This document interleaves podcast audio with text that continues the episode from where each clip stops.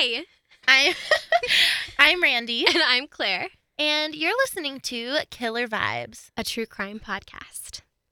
Okay, so when we last spoke with each other, we were talking about the unsolved murder of Suzanne Jovin, which took place on December 4th, 1998. So, when we left off, we had just finished our timeline of Suzanne's day, the day she was murdered. And um, we have that weird 35 minute period that is unaccounted for. So, we know that she was possibly driven from Yale campus to the place she was killed, which is in East Rock, Connecticut. So, police sort of corroborate this story. They think that she was probably driven as well. It only takes about seven minutes by car to get to where she was killed, which is plenty of time for the murderer to have an argument with her and then kill her by stabbing her 17 times, which is a lot of times. um, so, just so that you get an idea for the neighborhood, it's really close knit. It's sort of like Stepford in its own way. Very large houses, as we described before. And it's basically rich suburbia. So, there are a couple people who lived in the neighborhood who claim they saw a brown van that night in the neighborhood, something that they hadn't seen before. Now, for someone like me who has come from a suburban neighborhood, my parents were on like high alert. If something weird showed up on our cul-de-sac, they knew about it. And they were messaging like the other neighbors like across the street and Right. stuff. So it kind of makes sense that something like a huge brown van that nobody had ever seen before stuck out like a sore thumb. And there were multiple people who came forward and said that this is what happened and that they saw this the night of. So that possibly could have been the vehicle that transported Suzanne from um, campus to um, East Rock. I noticed a van anywhere. I know, vans are creepy. Vans are creepy. And if you've listened to our previous episode about Kenia Monge, we know that vans are creepy. Creepy white vans. creepy brown vans. creepy. va- It It doesn't, doesn't matter. the color is creepy. it's still creepy. Um, so a van would definitely stick out.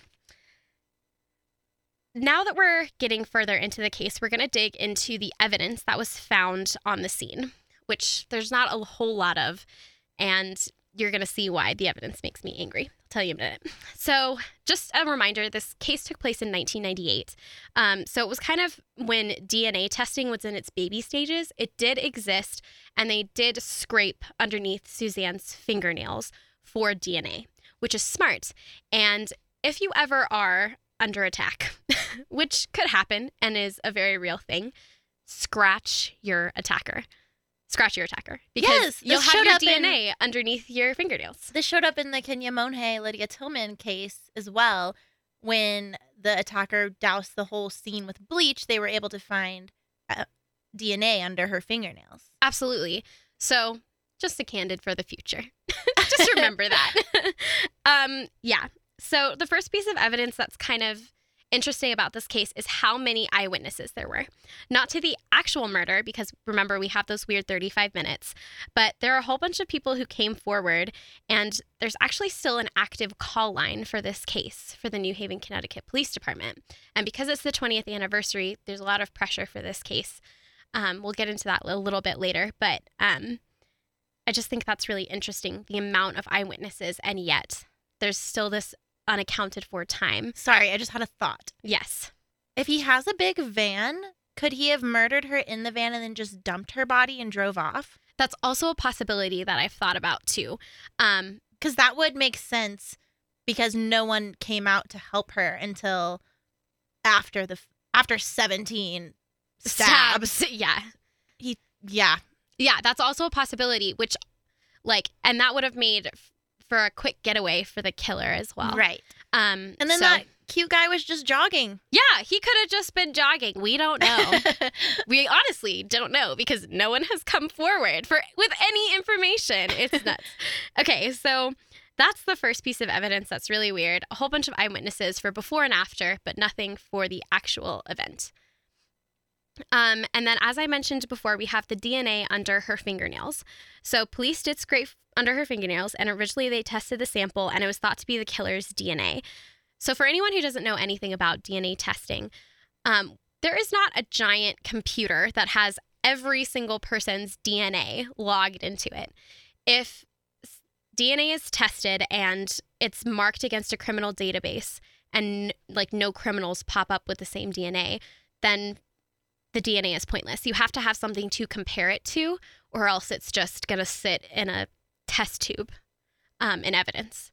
So Right. there was nothing that was like tested against the DNA and was positive. So we know whoever it was wasn't A criminal. formerly a Yes, criminal. exactly. So they didn't have a criminal a background. caught. Yes, it had not been criminally caught yet. yeah, if that makes sense. um, yeah, so it wasn't until 11 years later that the DNA provided any information. 11 years? Yeah, 11 years. I know. Why? I'm going to tell you. Okay. and it's going to make you really mad. And it makes me really mad. All right. So, I'm braced to be mad. right. So the results come back and the DNA has been compromised. So, By what? by a lab technician. Um, so he worked the case in 1998. Um, he currently lives in Thailand. From the last thing that I read about him, What? I don't know. Did he like leave the country because he was because he 'cause made he a this? ginormous mistake? and he was like, "Bye, I don't like. oh, I should Oh, no. leave." yeah, exactly. Well, I don't know why he moved to Thailand. All I know is I read an article and it said he moved to Thailand. um, but his DNA was added to a new database that the lab had created as a precaution. So when his DNA was entered into the computer, it matched to the sample underneath Suzanne's fingernails. So obviously, the lab had put together sort of like their own database for all of the people who had worked in the lab um, so that any, if anything was contaminated, they could know that. And that's unfortunately what happened with the, the samples that were found underneath Suzanne's fingernails. So that proves nothing, unfortunately. you able to? I don't know anything about DNA, yeah. but are you able to tell whether there is more than one DNA in one sample? Like, where they could they have separated the lab technician's DNA and still have a usable sample? I don't think so. So I'm also not a forensics expert, um, but I do know that when once a sample is contaminated, it's impossible for them to separate out the two strands of DNA. It just means that one has overpowered the other and the other has disintegrated or something like that. I know that if a case sits for a really long time and there is DNA evidence, there's a point where DNA does start to disintegrate and becomes unusable, unfortunately.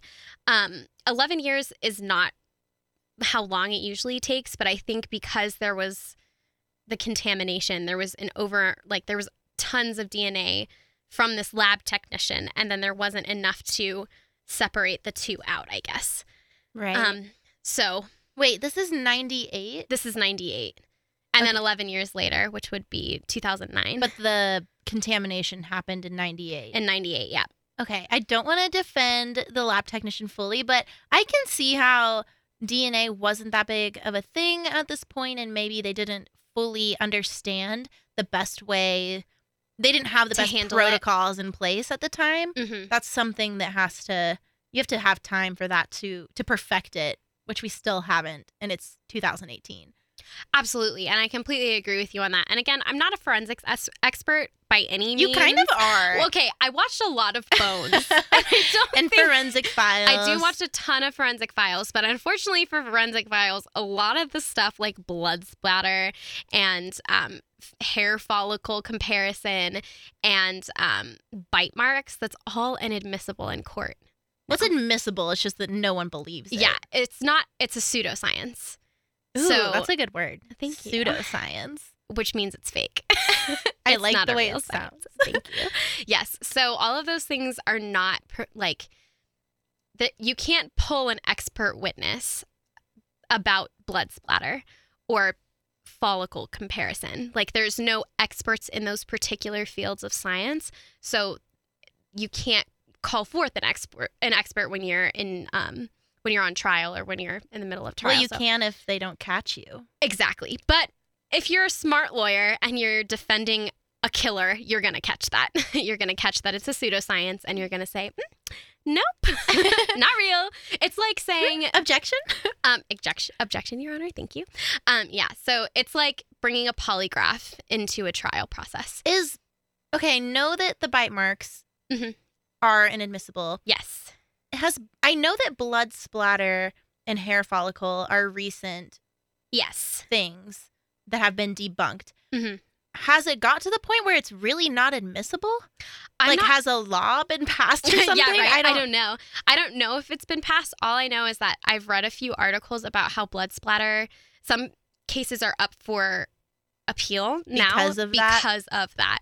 Because we're moving forward in in forensic science, which is really important. Like even for people who went on trial and were innocent and they were charged with murder because of that evidence, then that's really good for them. And I think it's important to have actual scientific evidence. So if there's like you can't I don't know what the deal with blood splatter is. I know that there are certain like droplets that you can test to see if someone was running or standing still.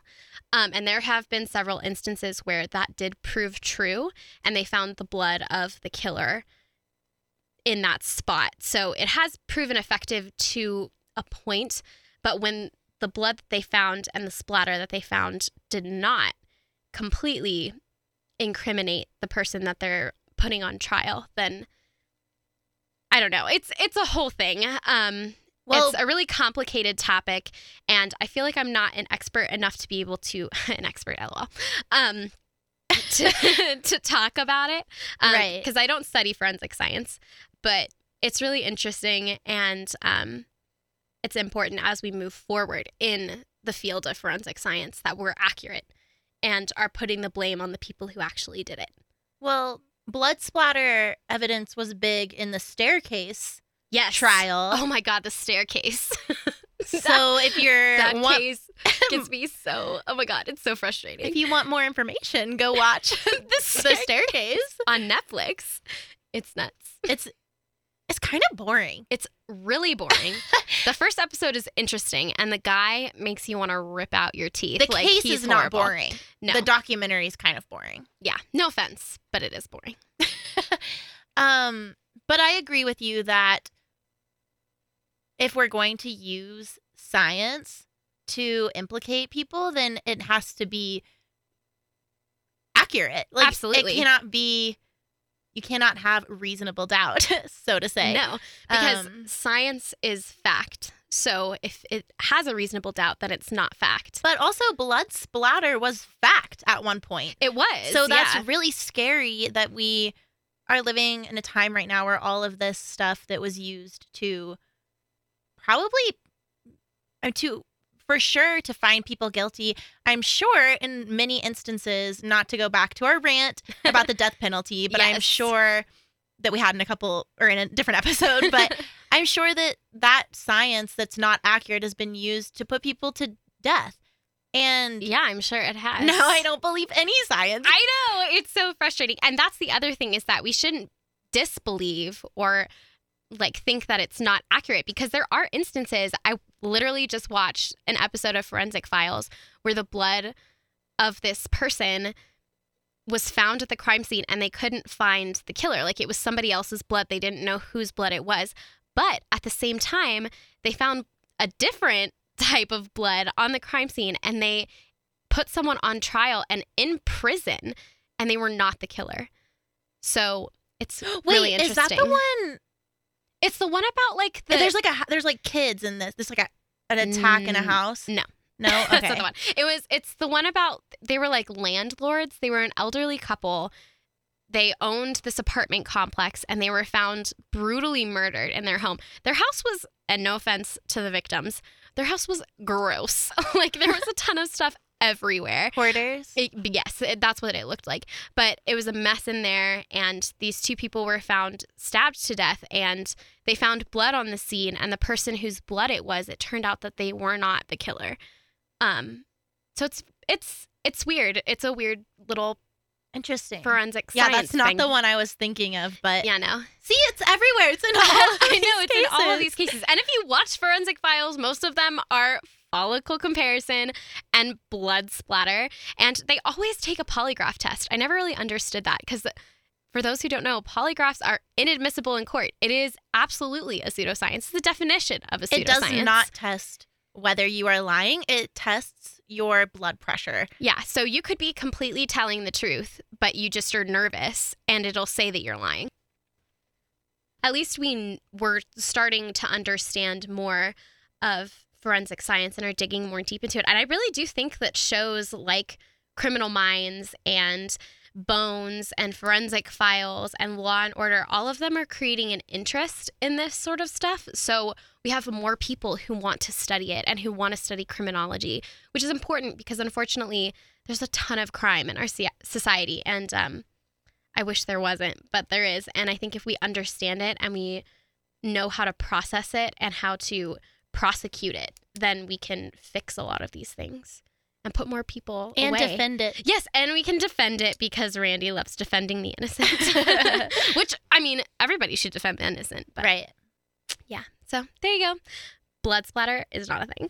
okay. Okay. Wow. Where so, were we? Okay. So DNA.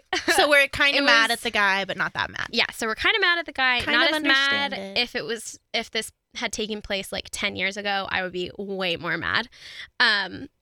So we have the DNA under her fingernails, and the next piece of evidence is actually a fragment of the murder weapon.